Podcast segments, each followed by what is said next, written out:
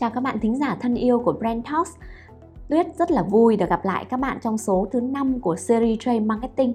Lần trước chúng ta đã được nghe những chia sẻ thú vị về công việc trade marketing của ngành hàng chăm sóc cá nhân. Vậy các bạn có thắc mắc vị chuyên gia mà chúng ta mang đến ngày hôm nay là ai không? Và họ sẽ chia sẻ về ngành hàng nào? Hãy cùng lắng nghe anh giới thiệu về bản thân mình nhé. Xin chào các bạn, à, tôi là Nguyễn Duy Dũng. Hiện nay tôi đang phụ trách à, trade marketing và sale toàn quốc của công ty Vitarari Việt Nam. Tôi thì à, đã làm việc trong lĩnh vực trade marketing khoảng à, 15 năm. Cái trải nghiệm mà 7 năm làm sale đó nó cho cho mình rất nhiều cái giá trị thì khi mình làm trade marketing. À, thứ nhất là mình hiểu được cái cơ chế vận hành của hệ thống bán hàng. Cái thứ hai là mình cũng hiểu được cái mong đợi của cửa hàng. Và cái thứ ba đó là mình mình mình biết được cái mong đợi của lực lượng bán hàng khi người ta triển khai người ta chạy một chương trình như thế nào. Nên đó là nó nó giúp cho mình. Khi mình triển khai những cái chương trình brand marketing á thì nó đảm bảo thực hiện được đúng cái ý đồ chiến thuật của mỗi cái cái, cái chương trình của mỗi cái trận đánh.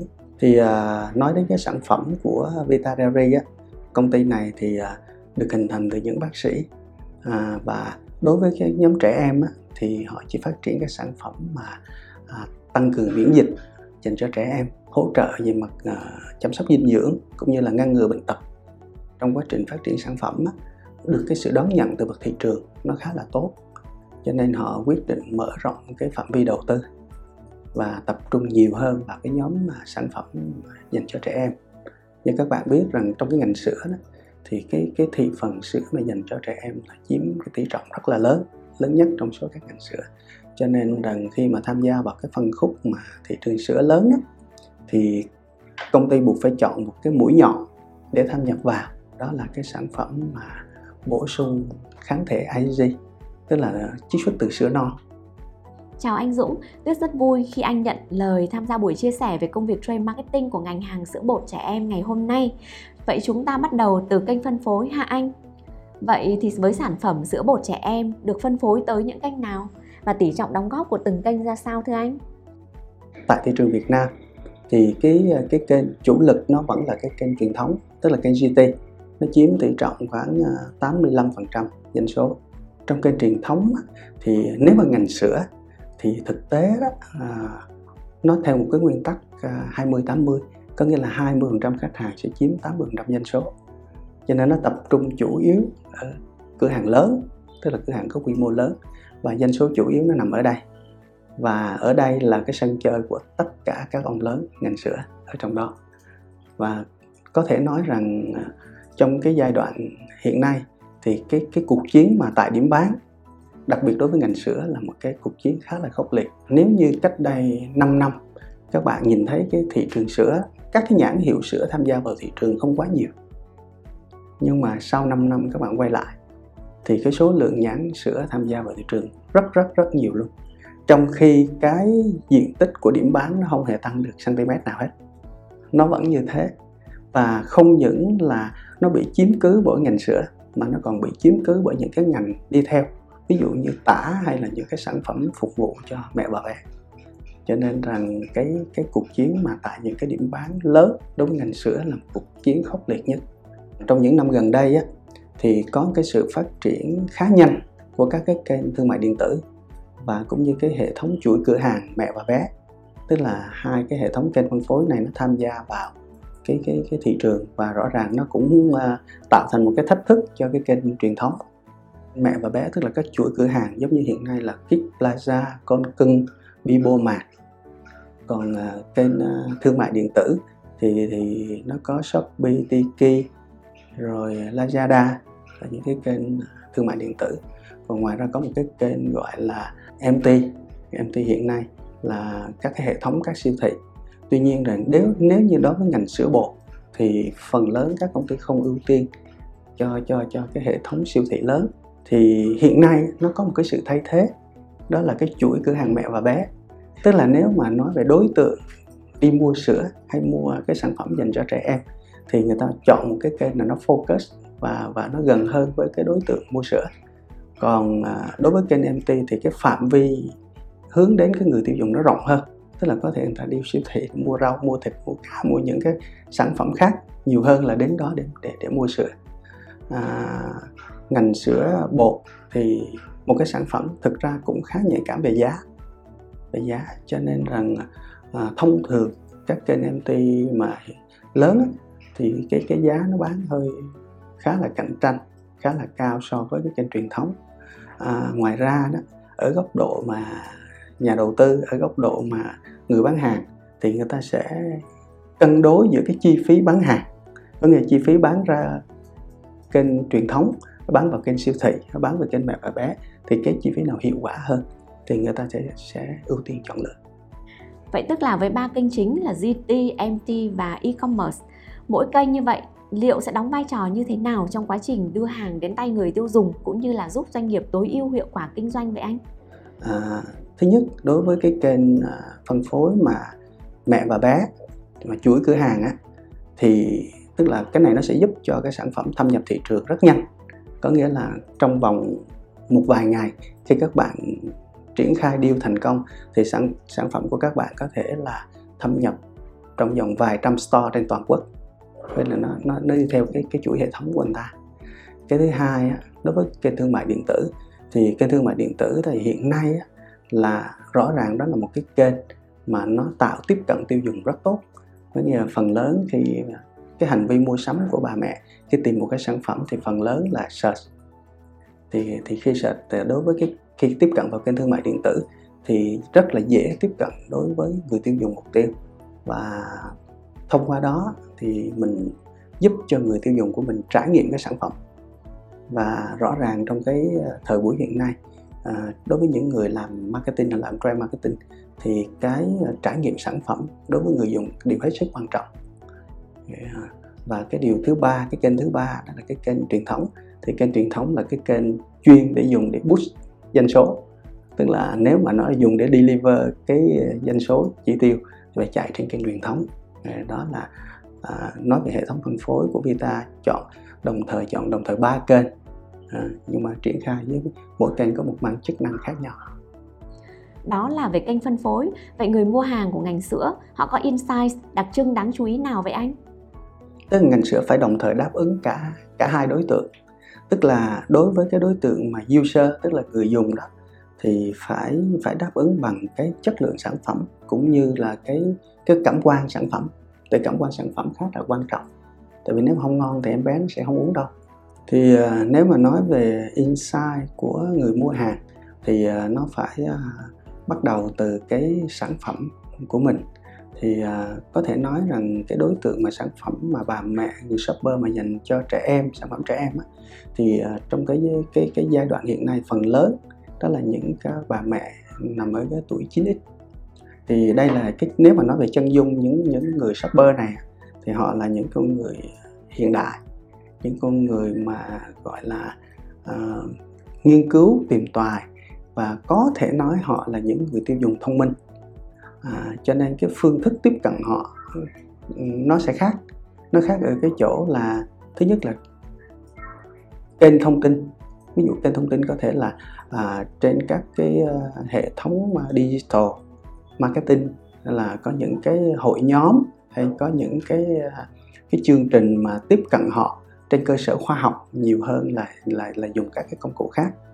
Thì à, cái việc này á, thì ở Vita Diary á, thì công ty tiếp cận họ thông qua cái hình thức là co-marketing với một số cái hệ thống chuỗi cửa hàng ví dụ như khi sản phẩm đã đưa vào được cái uh, Bibo Market Plaza thì thì Vitalary phối hợp với cái bộ phận marketing của những cái chuỗi này để chạy những cái chương trình gọi là hỏi đáp với chuyên gia tức dinh dưỡng rồi uh, giải đáp về những hướng dẫn về cái uh, chăm sóc con tăng cân khoa học rồi đồng thời là um, chạy những cái chương trình để bản thân những bà mẹ này trải nghiệm cái sản phẩm trải nghiệm có thể là miễn phí có thể là với giá ưu đãi nhiều hình thức. Mục đích chính là cho họ trải nghiệm sản phẩm để thuyết phục họ uh, mua hàng trên cơ sở là họ đã trải nghiệm chứ không phải là nghe người khác nói. Chúng ta có thể thấy rằng trade marketing của ngành hàng sữa bột trẻ em phải đáp ứng đồng thời hai đối tượng hoàn toàn khác nhau đó là bà mẹ và em bé. Quả là một điều không hề dễ dàng. Vậy anh có thể chia sẻ thêm về những khó khăn mà trade marketer của ngành hàng này thường gặp đó là gì vậy anh? Có thể nói là đối với làm brand marketing á, cái thách thức đầu tiên đối với ngành sữa đó là phải tạo dựng một được một cái vị trí đứng của sản phẩm trong điểm bán. Bởi vì bản thân cái sản phẩm muốn bán được thì nó phải được hiện diện tại trong điểm bán. Và bản thân sản phẩm là à, nó mang cái thông điệp quảng cáo cho chính sản phẩm tốt nhất. Khi sản phẩm có cái vị trí trong điểm bán rồi thì nó có cơ hội để tiếp cận cái người à, tiêu dùng hoặc là người mua hàng chuyển đổi ngay cái thời điểm mua hàng tại điểm bán đó. À, cái à, thách thức thứ hai là cái người chủ cửa hàng hiện nay họ nói chung là họ rất họ đòi hỏi càng càng nhiều. Bởi vì lý do là gì? Họ được quá nhiều công ty chăm sóc. Bởi vì trong cái phạm vi họ trở thành một cái vai trò khá quan trọng cho rất rất nhiều công ty. Cho nên là họ sẽ đòi hỏi người làm trade marketing phải cho họ những cái quyền lợi ngày càng nhiều hơn à, cái à, thách thức thứ ba đó là đối với người tiêu dùng mà ngành sữa họ khá trung thành với cái nhãn hiệu. Tức là khi mà họ đã dùng một cái sản phẩm nào rồi thì chắc chắn rằng rất khó rất khó thay đổi. Và thậm chí cái hành vi mua hàng của họ tại điểm bán chỉ có 60 giây thôi. Tức là đứng đó gọi một cái tên sản phẩm nhất định và nhân viên phục vụ. Đó là cái cái cái thách thức à, thứ ba tại vì à, đầu tiên á, là nói với ngành sữa nó là một sản phẩm chức năng. Khi mẹ chọn một cái sản phẩm nào đó cho con thì trên cơ sở họ tìm hiểu rất kỹ. Và khi cái sản phẩm đó nó phù hợp với con họ thì bản thân họ không muốn thay đổi. À, không muốn thay đổi ở đây là một phần là nó sợ ảnh hưởng đến sức khỏe con người ta. Nên cái quý nhất của mẹ là sức khỏe của con. Cho nên đó là cái điều mà họ rất ngại thay đổi. Cho nên là à, cái khó của của người làm à, các nhà sản xuất cũng như người làm brand marketing khi thuyết phục người ta convert một cái sản phẩm từ từ sản phẩm khác qua sản phẩm của mình thì cái cái các cái cơ sở về mặt khoa học các cơ sở để thuyết phục ba mẹ cái đòi hỏi rất là chặt chẽ và rất là uh, nghiêm túc. Cho nên rằng chính vì những cái thách thức đó, đó thì bản thân người làm brand marketing uh, cần phải có. Đó là cái giải pháp đưa ra nó phải sáng tạo sáng tạo để gì? Để làm sao cái sản phẩm mình nổi bật trong cái rất nhiều sản phẩm trong cái điểm bán đó. Nó phải khác biệt từ hình thức triển khai cho đến cái phương pháp làm việc. Cái uh, thứ hai là người brand marketing cần phải làm. Đó là tạo cái cơ hội chuyển đổi người tiêu dùng khó tính tại điểm bán giả sử như là chúng ta sẽ phải thuyết phục những vị khách hàng khó tính nhất mua sản phẩm của mình vậy thì làm sao để chúng ta có thể duy trì được lòng trung thành của họ? Thì à, đặc trưng của ngành sữa hiện nay thì phần lớn các các các người shopper đi mua thì thường phải gắn quà theo. Nhưng mà trước cái nhu cầu mà cần quà tặng của shopper đó thì không phải công ty nào cũng đáp ứng hết được. Thì Vitari đưa ra một cái giải pháp á, là viết một cái app gọi là cái app reward thì cái app reward này á là khi mà người mua hàng á người ta tải cái app xuống thì người ta mua một cái lon sản phẩm về thì người ta quét cái QR code trên cái lon và đồng thời quét cái mã cái mã trên cái muỗng nhựa bên trong thì nó sẽ tích được một điểm quà. Thì cái điểm quà này á, thì họ được tích lũy ngày này qua ngày nọ và trên cái app đó họ được chọn phép cái quà họ thích. Tức là họ thích tại vì rõ ràng á, cái quà tặng thì không phải ai muốn nhận một cái quà một cách thụ động cả để nhận quà thụ động thì không biết về làm gì. Thì cái cách này là giải quyết cái chuyện là họ chọn được cái quà họ thích. Và có ba sự chọn lựa. Một là họ chọn cái món quà đủ, họ thích thì tích đủ điểm họ lấy, công ty sẽ gửi trực tiếp về nhà. Thứ hai là họ có thể chuyển đổi cái điểm quà đó qua cái tiền điện thoại là công ty gửi đến ngay. Hoặc thứ ba là họ đổi bằng sản phẩm, tức là họ chọn bằng hình thức nào cũng được. Thì công ty sẽ sẽ sẽ phục vụ tận dụng uh, cái ứng dụng tích điểm đổi quà để duy trì lòng trung thành của khách hàng ngành sữa quả là một uh, sáng kiến. Theo tuyết nghĩ là như vậy. Bên cạnh đó có chiến dịch trade marketing nào để lại cho anh ấn tượng sâu sắc không? Trong quá trình triển khai làm trade marketing thì mình triển khai rất nhiều chiến dịch. Tuy nhiên một cái chiến dịch mà mình tâm đắc nhất đó là cái chiến dịch uh, xây dựng cái shop số 1 sữa non thì uh, xuất phát điểm của cái uh, cái chương trình này á là nó đến từ cái hoạt động marketing. Khi mà Vita Dairy à, nhận cái chứng nhận à, số 1 sữa non của cái tập đoàn Benteric ở Mỹ. Tức là ta xác nhận Vitarin là một cái đối tác mà số 1 toàn cầu nhập cái lượng sữa non của họ. Và chính vì đó thì à, bộ phận trade marketing phải nghiên cứu và xây dựng cái chiến dịch là shop số 1 sữa non. Nó khẳng định lại một lần nữa Vita Factory là cái nhà tiên phong công thức cái bổ sung sữa non đó. Và mình muốn xây dựng cái hình tượng á, là một cái đơn vị tiên phong và dẫn đầu đó nếu mà trên phương tiện truyền thông đại chúng Vitari được ghi nhận là công ty số 1 à, phát triển cái sản phẩm à, sữa công thức bổ sung sữa non thì xuống điểm bán người ta cũng nhận diện được cái điều đó. Và cái đó nó sẽ đi vào cái tâm thức người tiêu dùng rằng à, nếu mà mua sữa công thức bổ sung sữa non thì chọn sản phẩm của Vita Dairy. Thì cái này là ngoài cái hiệu quả bán hàng nó còn mang lại hiệu quả marketing.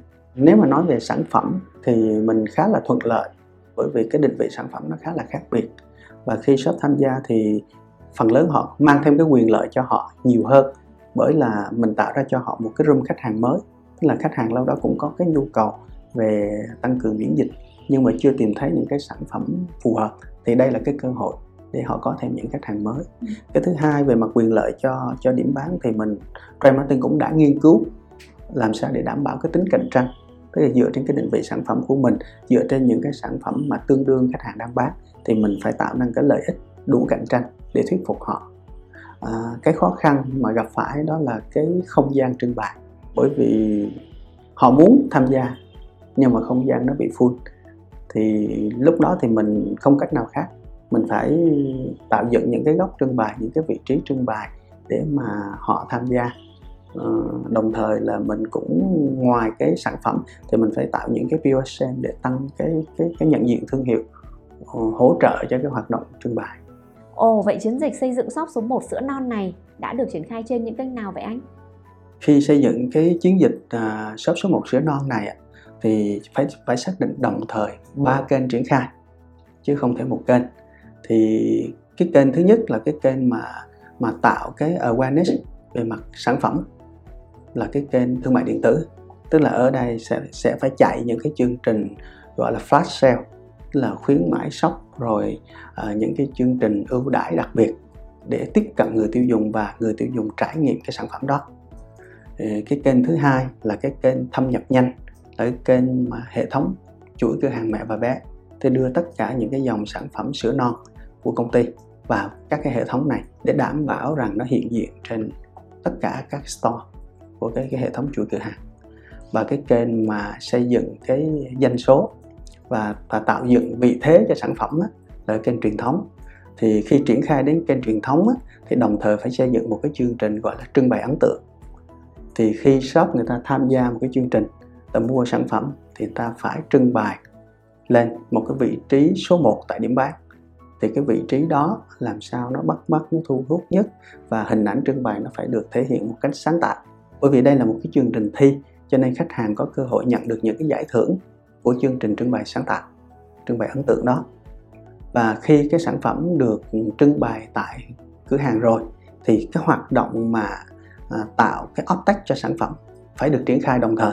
Công ty sẽ phối hợp với chủ shop để tạo những cái event cho cửa hàng thông qua các chương trình gọi là tri ân khách hàng của cửa hàng để có những cái quà tặng để có những cái khuyến mãi đặc biệt để làm sao thu hút cái cái người tiêu dùng đến với cửa hàng và đồng thời à, mua cái sản phẩm à, ngoài ra có một cái kênh tác động gián tiếp là từ các cái à, trang web của công ty từ cái chương trình à, cái app bán hàng của công ty để triển khai đến là khách hàng à, tham gia trên các hoạt động đó, đó thì họ phải à, họ sẽ được những cái e-voucher. Và cái e-voucher đó thì sẽ được mua hàng giảm giá tại những cái điểm bán. Tức là mình kéo khách hàng từ từ xa đến với cửa hàng. Thì tức là mình tương tác tác đa kênh như vậy thì nó sẽ sẽ giải quyết được cái câu chuyện là lượng hàng à, thâm nhập vào cửa hàng sẽ được bán ra và đó là nó mới đến được tay shopper đến tay được người tiêu dùng Ồ, oh, như vậy Tuyết có thể nhận định rằng là với cái kênh mà anh đã làm trong chương trình xây dựng shop số 1 sữa non nó khá là tương đồng với vai trò của từng kênh mà anh đã chia sẻ hồi đầu. Như vậy thì khi nói đến triển khai chiến dịch, chúng ta cần phải đo lường để đánh giá mức độ hiệu quả mà đưa ra những thay đổi hoặc là điều chỉnh cho phù hợp với chiến dịch của mình. Vậy thì với chiến dịch xây dựng shop số 1 giữa non này, các chỉ số mà anh đã vận dụng để đo lường đó là gì ạ? Cái ờ, cái thứ nhất là cái số điểm thâm nhập thị trường thì cái số điểm này nó nó sẽ quyết định cái cái chương trình thành công hay không và nó tạo cái tiền đề cho bán hàng trong tương lai nữa tức là nguyên tắc khi mở được nhiều điểm bán thì cái cơ hội mà bán hàng cho cái lần tiếp theo nó sẽ được nhiều hơn. Và cái thứ hai là à, sản lượng bán sản lượng bán của một cái chương trình thì chắc chắn rằng phải bám sát trong cái cái, cái hoạt động đó mình triển khai. À, một cái lưu ý mà khi mình triển khai một cái chương trình mà dạng chiến dịch như thế đó thì cái điều quan trọng của người làm trade marketing à, thứ nhất mình phải trả lời được mấy câu hỏi câu hỏi thứ nhất là mình muốn bán cái gì? Tức là cái sản phẩm của mình. Mình làm sao phải sản phẩm mình nhắm đến cái đối tượng nào? Thứ hai là cái lợi thế cạnh tranh của sản phẩm là gì? Lợi thế cạnh tranh ở đây có thể là chất lượng sản phẩm có thể là giá cả có thể là nguồn gốc sản phẩm có thể là à, cái thị phần sẵn có của sản phẩm. Tức là tất cả những cái lợi thế đó. Cái câu hỏi thứ hai á, là bán cho ai? Thì lúc đó cái người mua của mình là ai thì mình sẽ quyết định cái phương thức bán. Ví dụ như đó là những cái chủ cửa hàng. Thì chắc chắn phải có những cái chương trình khuyến mãi, cái chương trình tích lũy làm sao để họ cảm thấy happy khi họ mua cái cái sản phẩm của mình. Và nếu đối tượng mà mình hướng đến đồng thời là shopper thì nó phải có những cái chương trình quà tặng hay chương trình giảm giá để nó nó nó khuyến khích người ta trải nghiệm cái sản phẩm của mình. Cái câu hỏi thứ ba đó là bán như thế nào. Thì cái chương trình được xây dựng ra thì bản thân cái cái người bán hàng phải hiểu đúng cái chương trình đúng cái mục tiêu chương trình đúng cái nội dung của chương trình. Và làm sao bản thân họ phải tự tin nhất khi mà tham gia bán. Bởi vì à, đối với sale cái cái tinh thần tự tin khi người ta bước ra điểm bán rất quan trọng. Và cái này không người tạo ra tốt nhất là brand marketing tức là làm sao để sale hiểu hết tất cả những cái điều người ta cần làm tại một cái điểm bán rồi um, và khi mà họ gặp những cái phản đối của điểm bán thì họ phải đủ cái khả năng để thuyết phục họ để mua sản phẩm hoặc là tham gia cái chương trình đúng như cái ý đồ mà công ty đã triển khai Cuối cùng, khi khép lại buổi chia sẻ bổ ích ngày hôm nay, thì xin mời anh Dũng sẽ nói đôi điều với các trade marketer và những người có định hướng theo nghề trong tương lai. Anh có thể truyền cảm hứng cho các bạn như thế nào vậy anh? Thì à, mình có 4 năm để làm sale cho một cái công ty à, à, liên doanh tức là à, ngành hàng FMCG à, sau đó thì mình mới chuyển qua làm à, sale cũng à, công ty sữa của Việt Nam và trong cái uh, quá trình làm thì mình khoảng được 4 năm 4 ừ. năm bắt đầu mình mới chuyển ngành qua làm trade marketing thì uh, khi làm trade marketing á, thì uh, đặc biệt trong giai đoạn hiện nay thì uh, thứ nhất đó, ngoài cái chuyên môn về trade marketing thì uh, cái mà các bạn cần phải hiểu về cái hệ thống vận hành của sale. Và cái đó nó khá là quan trọng bởi vì dù cái kế hoạch có hay như thế nào đi chăng nữa nhưng mà cái việc mà triển khai xuống mà không thành công thì nó nó sẽ mất đi rất nhiều cái cái cái cơ hội của chương trình à, cho nên nó đòi hỏi là người làm trade marketing không những hiểu trade marketing mà cần phải hiểu về sale chúc các bạn thành công với cái sự nghiệp trade marketing của mình À, vâng, cảm ơn lời khuyên chân thành của anh cũng như những lời chia sẻ thú vị và hữu ích của anh đối với công việc trade marketer trong ngành hàng sữa bột trẻ em. Xin chúc anh Dũng cùng Vita Diary sẽ có được những thành tựu nổi bật khác trong tương lai. Qua những chia sẻ của anh Dũng và cũng như những nhận định của chúng ta, cũng như những tìm hiểu của chúng ta về sự khốc liệt tại điểm bán để ảnh hưởng đến hành vi và đặc thù của người mua và người dùng trong ngành hàng sữa đã mang đến không ít thử thách cho các trade marketer. Thế nhưng nhờ đó, Tuyết nghĩ rằng họ sẽ có những trải nghiệm khó quên trong sự nghiệp của mình lại một lần nữa phải nói lời tạm biệt với các bạn đang nghe series Trade Marketing của Brand Talks rồi. Nhưng không sao, chúng ta sẽ còn gặp lại nhau bởi vì sẽ có rất nhiều điều bất ngờ mà tôi sẽ mang đến cho các bạn trong số thứ 6. Xin đừng quên subscribe Brand Talks của Brands Việt Nam để đón nghe các số kế tiếp cùng các chuyên mục hấp dẫn về marketing và xây dựng thương hiệu các bạn nhé. Xin tạm biệt và hẹn gặp lại.